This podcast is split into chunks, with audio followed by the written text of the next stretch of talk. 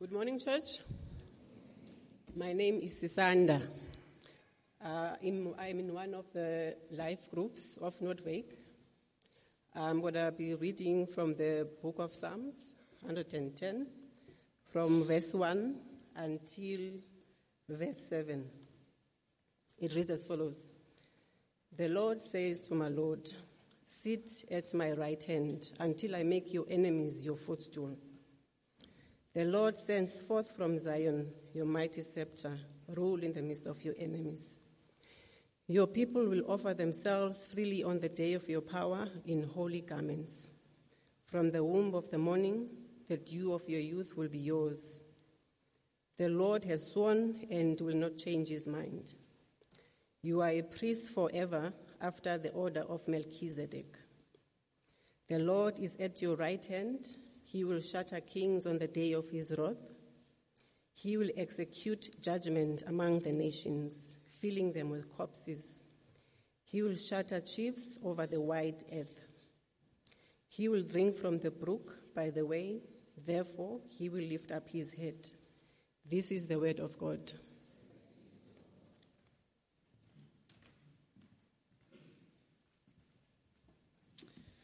All right, everybody, won't you join me as I pray for us? Father God, we are so grateful for your Holy Spirit. We thank you that your Spirit works in us. Father, please will you use me today to preach your word faithfully. I pray, Lord, that your Spirit will be upon those who are listening, that their hearts may be affected and stabbed by that double edged sword which is your word. I pray this in your name. Amen.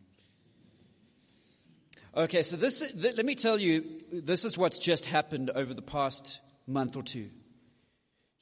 You've been reflecting. Chances are, end of December, you either went on leave, or you stayed at home, or you went back to family, which doesn't often feel like leave, does it? Because you've got to do a lot of things, but at least there's a change of pace, right?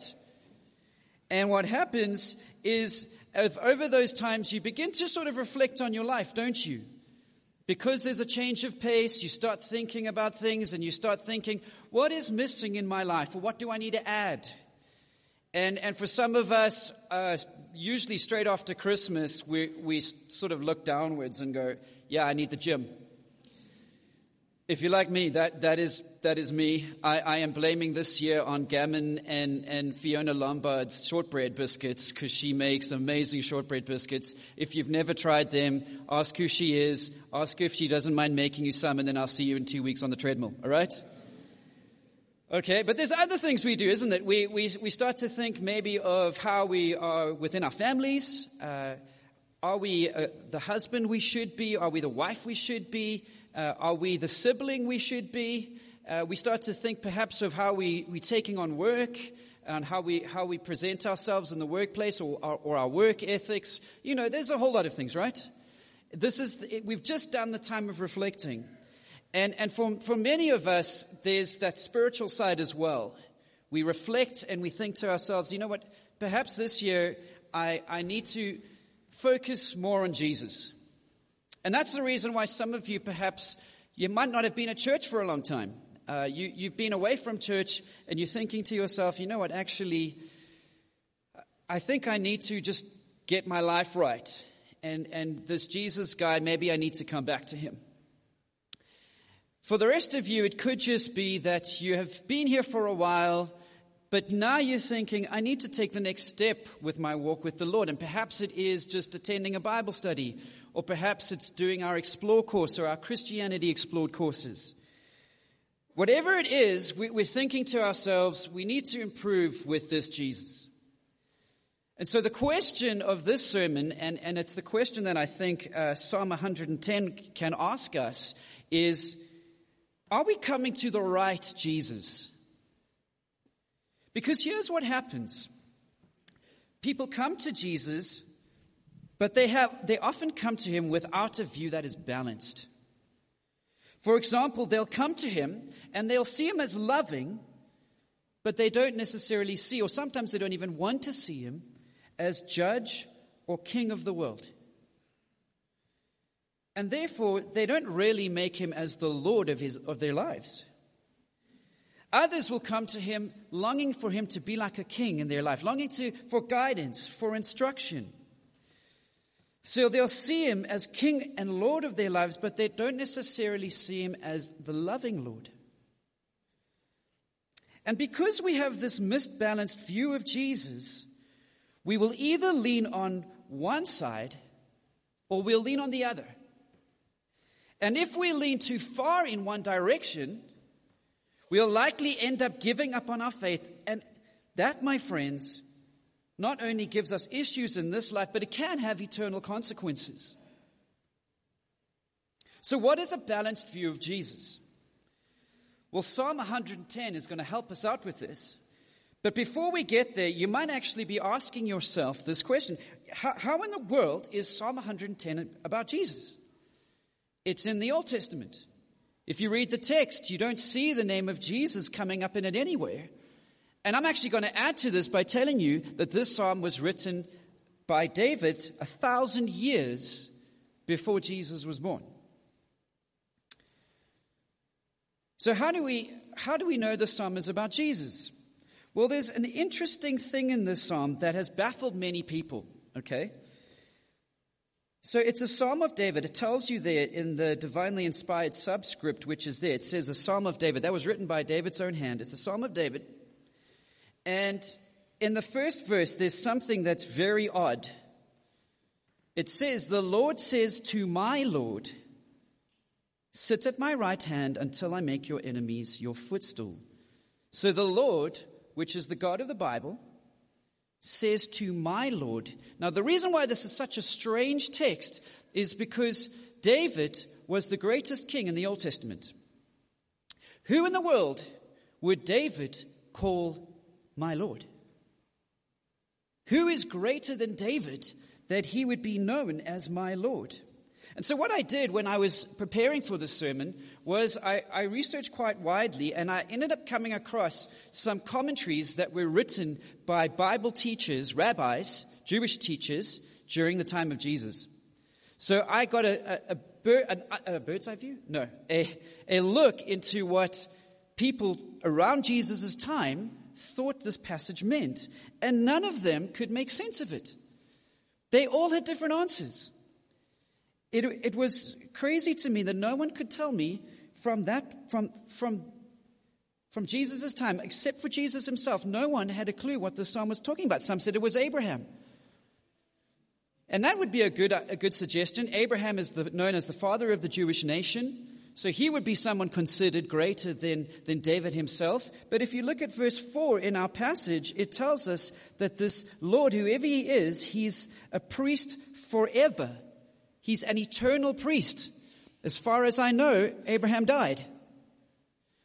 Some said maybe David is talking about himself in the third person. He's saying, My Lord, as he's referring to himself. But nowhere else in the Psalms does David ever do that. He never calls himself in the third person.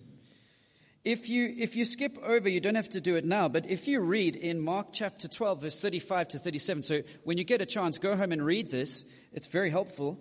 But in Mark chapter 12, verse 35 to 37, we get a view of what other people during that time thought this passage was about. And some just thought it was simply a human king that would come from David's line. But Jesus says to the people, why would David ever call one of his descendants king? Or, I'm sorry, descendants Lord? As in put one of his own descendants above himself. That's an absurd, absurd thought. So, who is this guy? Even in Hebrews 1, verse 13, the author tells us it can't be an angel because the Lord never said to any of the angels, Sit at my right hand. Well, if you look at the evidence, the only people this can be is Jesus. Because our verse says that this Lord, whoever he is, sits at the right hand of the Father. Not even David can sit on the, the same playing field as God the Father. To sit at the Lord's right hand, you've got to be greater. Only Jesus can achieve that. Only Jesus can be the forever priest because he's eternal. And, and so when we look at this passage, there's clear evidence that this passage is pointing very clearly to Jesus. Finally, Jesus actually tells us it's him. If you read in Matthew's gospel, and you read in Matthew chapter 26, this is Jesus standing before the Roman authorities. He's been captured, and they ask him if he's the Messiah, and he quotes the psalm. And straight after that, they send him uh, to be crucified. So the evidence clearly points to Jesus. Jesus is saying, This is who I am. I am the Christ. Which is incredible because this was a thousand years before Jesus was born. There were, a thousand years before him, people were talking about him. Who of you have had people talk about you a thousand years before you were born?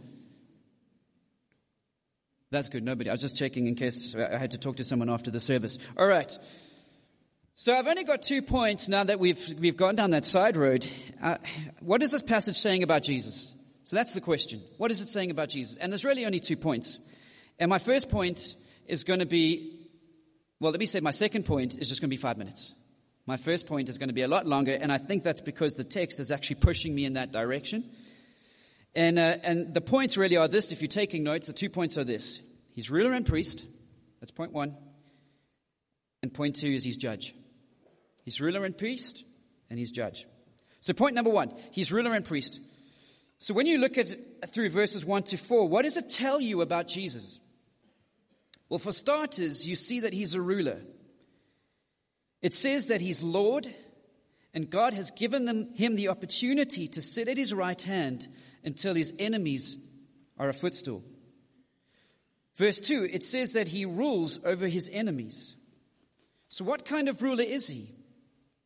Well, in verses 5 and 6, he's a ruler that shatters kings and he executes judgment by, by filling the nations with corpses and scattering the heads of those corpses across the earth. So if you're reading an ESV, it might say that he shatters chiefs, but the phrase there is literally to shatter heads. So he's a ruler and he's quite a scary one at that. He's like this imposing force. He's not somebody to be taken lightly. And yet, even though he's quite intimidating, there's something, something about him that makes people in verse 3 run to him. I mean, imagine if that description of someone who literally shatters heads of nations comes to your house. It's a little bit scary, isn't it? You'd be a little bit wary of this person. Such strength and such power. But I think the reason why people run to him is because of verse 4. You see, although he's a mighty, fierce ruler, he's also a priest.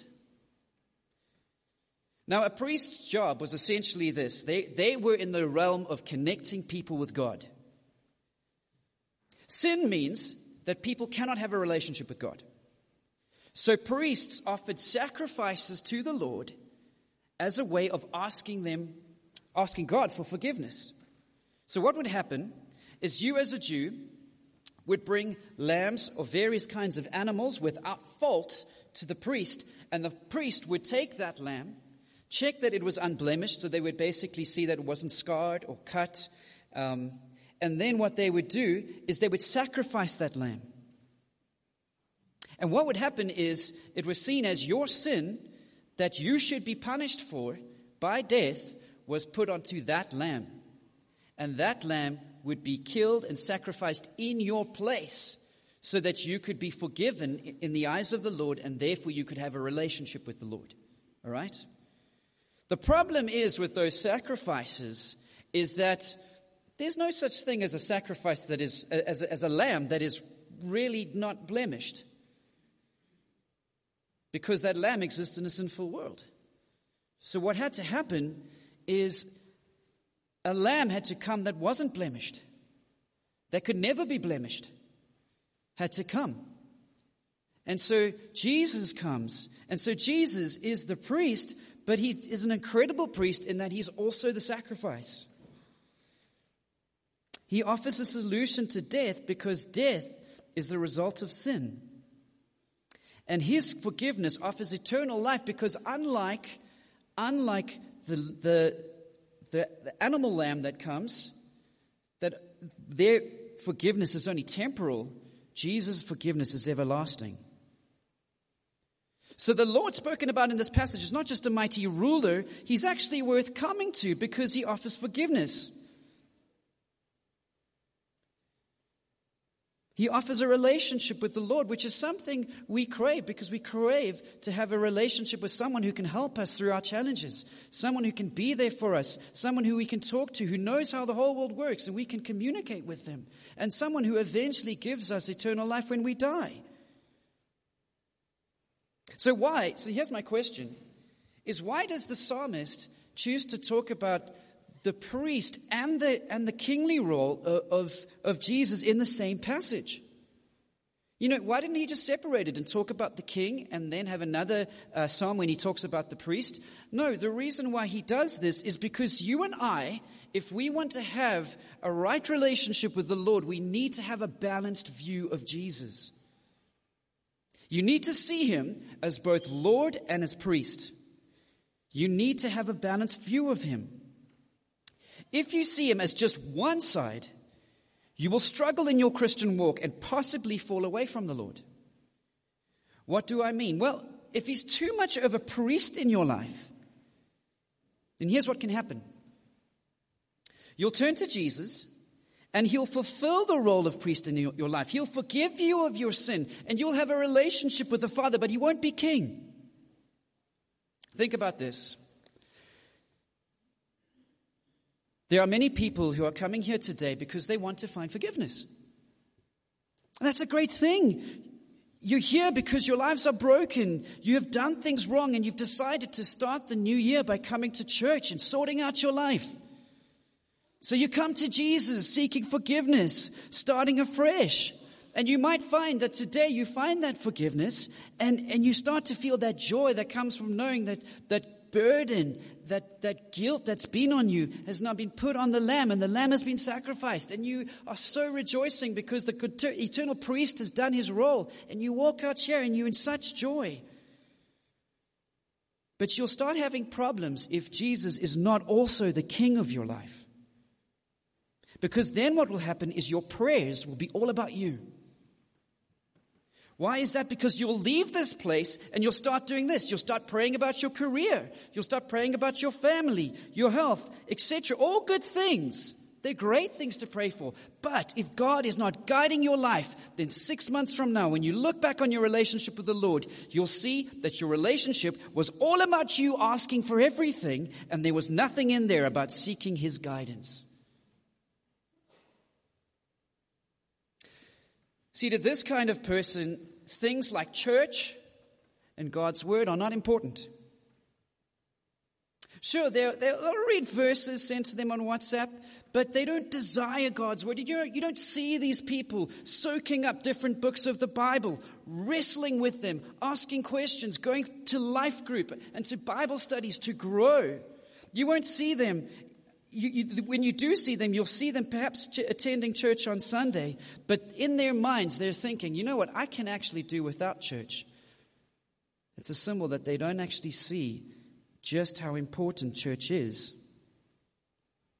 What's really important to them is to simply believe in Jesus, because that means I'm forgiven. I can have a relationship with the Lord. He's done his priestly role. All I need to do is just trust in him and here's where these people will then go. Is they go to this step, they'll say, then I can ask for whatever I want from the Lord and He'll do it. For you, church isn't important. Holiness isn't important. Growing in your understanding in the Lord is not important. Rather, what is important is simply having that communication channel with the Lord so that I can ask Him for things. And if I pray for my job, God's got to do what I say. If I pray for my child's future, God's got to give it. If I pray for my company not to fail, God's got to keep it afloat. If I pray for my marriage, God's got to keep it together. But here's the thing if the loving ruler chooses to do something different to what you pray for, perhaps because he knows better, you're not going to like it. Because Jesus is not ruler in your life, He's merely the priest who gives you communication with God. He's more of your servant to you He's, he's not your God. In fact, what you're doing is you're flipping roles around. Just hear yourself out for a second. You're making all the demands on him to do whatever you need so that you can succeed. Who's worshiping who? God's worshiping you. You need a balanced view of Jesus. You can tell if someone sees Jesus as king and priest if they have a balanced view because they're hungry to seek the one who has forgiven them. They choose to get to know His Word. And as they do that, you see them change. Church and serving in church becomes important. Holiness becomes important. And most importantly, God becomes important. You know what happens when, when you, it's kind of like when you have a relationship with God like this, where He's just priest and you're doing all the talking and He's not king of your life. Here's what happens. It's kind of like going on a date and you're sitting on the other side of the table, but you're doing all the talking and you're never allowing the other person to talk back. That's not a relationship. In fact, my teenagers will tell you that you're worshiping yourself.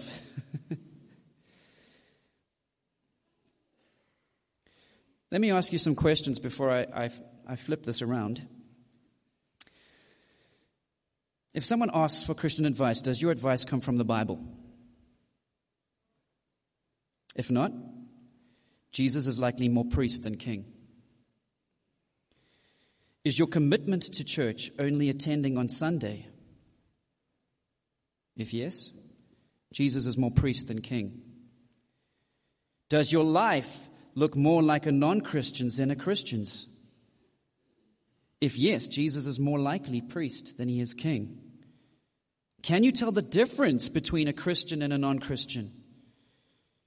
If not, Jesus is more likely priest than he is king. Are your career goals, which are really important, but are they more important than the growth of God's kingdom? If yes, Jesus is more likely priest than king. And parents, is academic achievement in your children more important than their own relationship with God? If yes, when you are parenting, you're showing your kids that Jesus is more priest than king.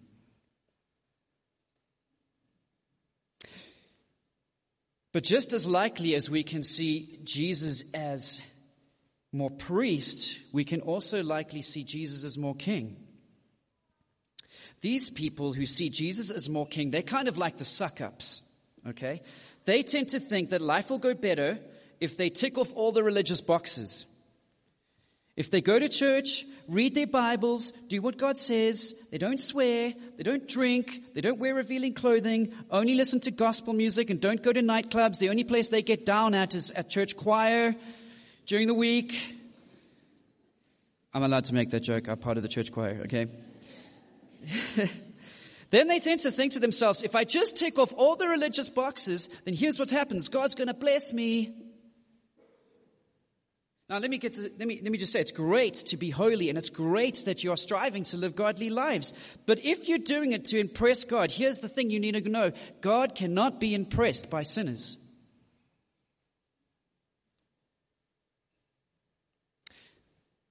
Because sin is what separates us from having a relationship with God. You've got to understand that sin is like a huge blanket between us and God. No matter how good you are, the blanket doesn't go away. You can be as impressive as you like. The only person who can take sin away is Jesus. I often think to myself, it's, it's amazing. I meet a lot of people who will say that they have to be good enough for God. And then I, I think to myself, well, then why did Jesus ever come? What was the point? If God was sitting in heaven, you can imagine the conversation between God the Father and God the Son. There could be like, God the Father could say, Oh, look, you don't have to go. You don't have to li- leave this perfect place to go into a sinful world, to spend 30 years of your life living in sin, and then after that you, you, you die. You don't have to do that. That would be a way better option, wouldn't I mean, God would be silly to send his son, his only son, sacrifice his child to die on a cross if people could be good enough. No, you need to trust in the priest. But here's what's going to happen is there are some people here today, you've perhaps decided you're coming back to church because you want to change your life around. Or maybe you've been at church for a while, but this is the year you're going to change your life around. So what you're going to do is you say to yourself, you're going to start going to Bible study, start serving in church, start dressing right, giving up a whole lot of things like alcohol and swearing. Good on you. Wonderful. But let me tell you something. Six months from now, you're going to start to feel guilty if you don't see Jesus as a priest. Why? Because you can never be good enough. Here's the joy. You don't have to be. He takes the burden of being good enough on himself. When he came to this earth, he lived the perfect life and he died the perfect death so that you can, so that you don't have to. In other words, when the Father looks at you and he says, why should I allow someone like Rafa to, to come into heaven? Jesus says, he trusts in me. And because he trusts in me, I lived the life that he couldn't live and I died the death that he couldn't die. I took his punishment on myself so that he is now innocent. And let me tell you, if you are someone here, you thinking to yourself, this year I'm going to try and be good enough, that's great, good on you. I hope you, you, you stick to a lot of the things that you're ticking off. But here's the thing we don't have to feel guilty. Why? Because we can know that Jesus has actually taken the burden of being good enough on himself.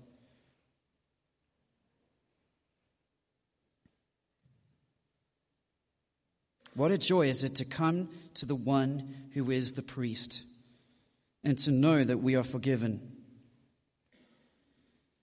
Let me ask you some questions before we go to the final point. Are you a good scholar of God's word with very little prayer? In other words, are you the kind of person who spends a lot of time every day, perhaps, reading your Bible, reading your word, yet your prayer life is non existent? If yes, Jesus is more king than he is priest. Do you feel guilty for not living up to God's standards? If yes, Jesus is more king than he is priest. Do you find Christianity difficult because of all its rules? If yes, Jesus is more king than he is priest. Do you think God will not accept you because of who you are? If yes, Jesus is more king than he is priest. In your parenting, and again, parents, listen up here. Is morally right children more important than them having a relationship with Jesus? If yes, the way you are parenting is you are showing Jesus to be more king than priest. Should children come to church more than come to Jesus? If you think that as a parent, then you're parenting with Jesus being more king than he is priest. Our final point is uh, judge. If you look in the final verses, what how, how David describes this Lord, he says he will judge the nations. Verse 6. And after that, he will be victorious in what he does. In verse 7, because what you see there is you see a symbolic picture. It's a person who has finished a battle and is now drinking from the river as, as if to say, I can relax now. I can rest. The job is done. And then what happens after that is he lifts his head, which is a symbol of triumph. He's won. So what you see here is that that ruler,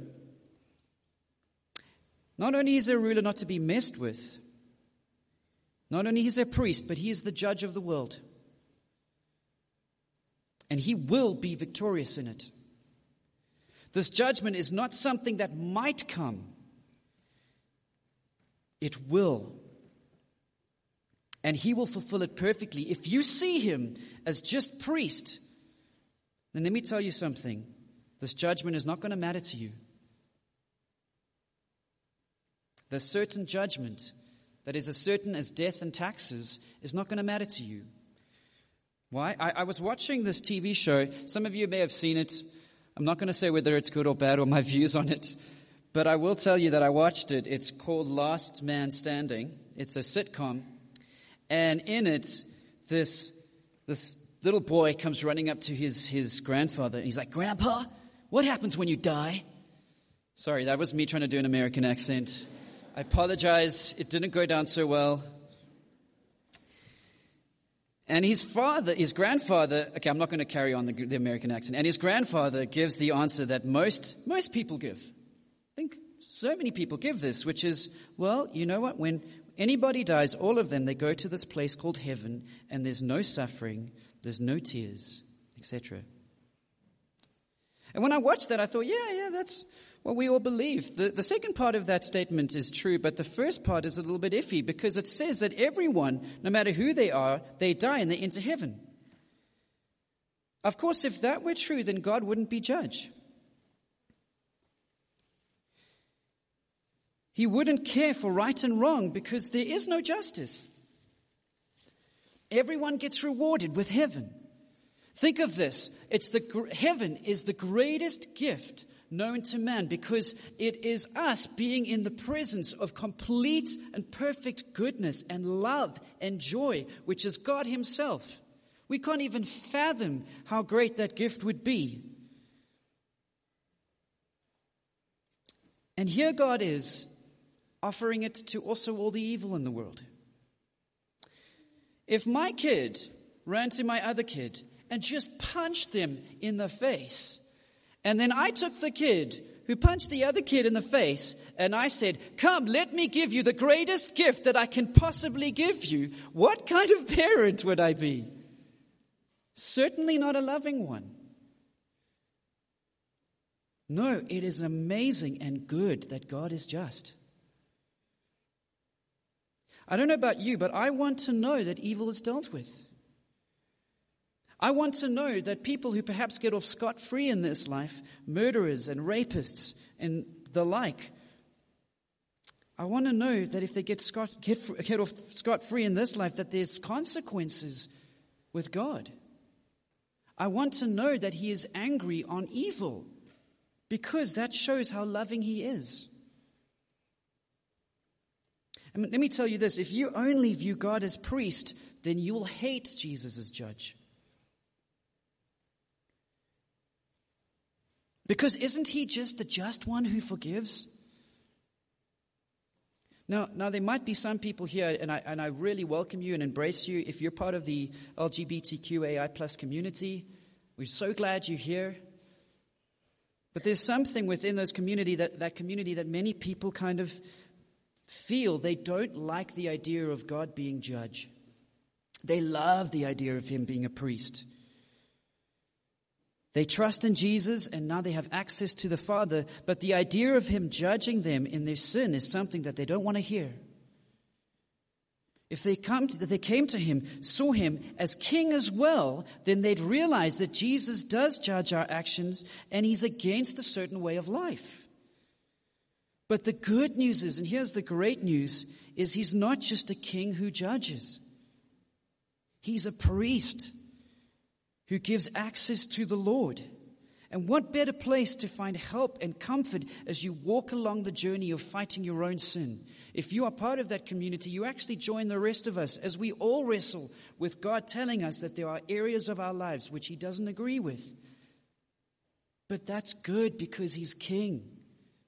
He's a good and merciful King. Jesus is a priest who is warm and inviting, but he's not the same as Barney the dinosaur because he detests sin and he judges it. However, if you just see Jesus as king, but you don't see him as priest, then you are going to be petrified by God's judgment. Why? Because you'll not be sure if you're good enough. If, you, if you're one of the teenagers here that's part of our youth group, you will know that I've often asked this question, or sometimes we ask our, our life group leaders to ask this question, which is, Are you sure you're going to heaven when you die? And most times we get the answer no. And that just shows you a picture of the view that I think many people have, not just teenagers. We have this view we, we, we secretly think, think we, we, we know we trust in Jesus, but if you ask us that question, it actually reveals our hearts. We see Jesus more as king, but not as priest.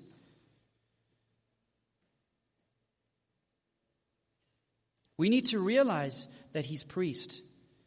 And when you come to him, you realize that he forgives sin. Sin is not dealt with by us being good enough, remember? Sin is dealt with by the priest who removes the blanket by dying on the cross for us so that we can be saved, that we can have a relationship with the Lord. And that means we have eternal life guaranteed. And so if you are here today and you fear judgment, perhaps today is your day to come to the priest and receive forgiveness. I want to close off with one final thing to say. If that is you, Perhaps today you've come here because you've wanted to either come back into your walk with the Lord, or perhaps you're not even a Christian at all. You've never been a Christian. Today's the day you want to start following Jesus. You can come and speak to one of us. We'll be up here at the front. If you are a Christian who's, been, who, who's here today and you've been a Christian for a long time, perhaps this is your time to start thinking to yourself on what side of the scale do I fall? Do I see Jesus more as priest or do I see him more as king? And start working towards a balanced view of Jesus. Let me pray. Father, I thank you so much for your word. I pray that this passage challenges the hearts of everyone here as it has done in my, my own heart as I prepared for the sermon. I pray that you will help us all to have a balanced view of you I pray that if there are those here who are needing to speak to someone, that you give them the strength to come up and speak. And I pray this in your name. Amen.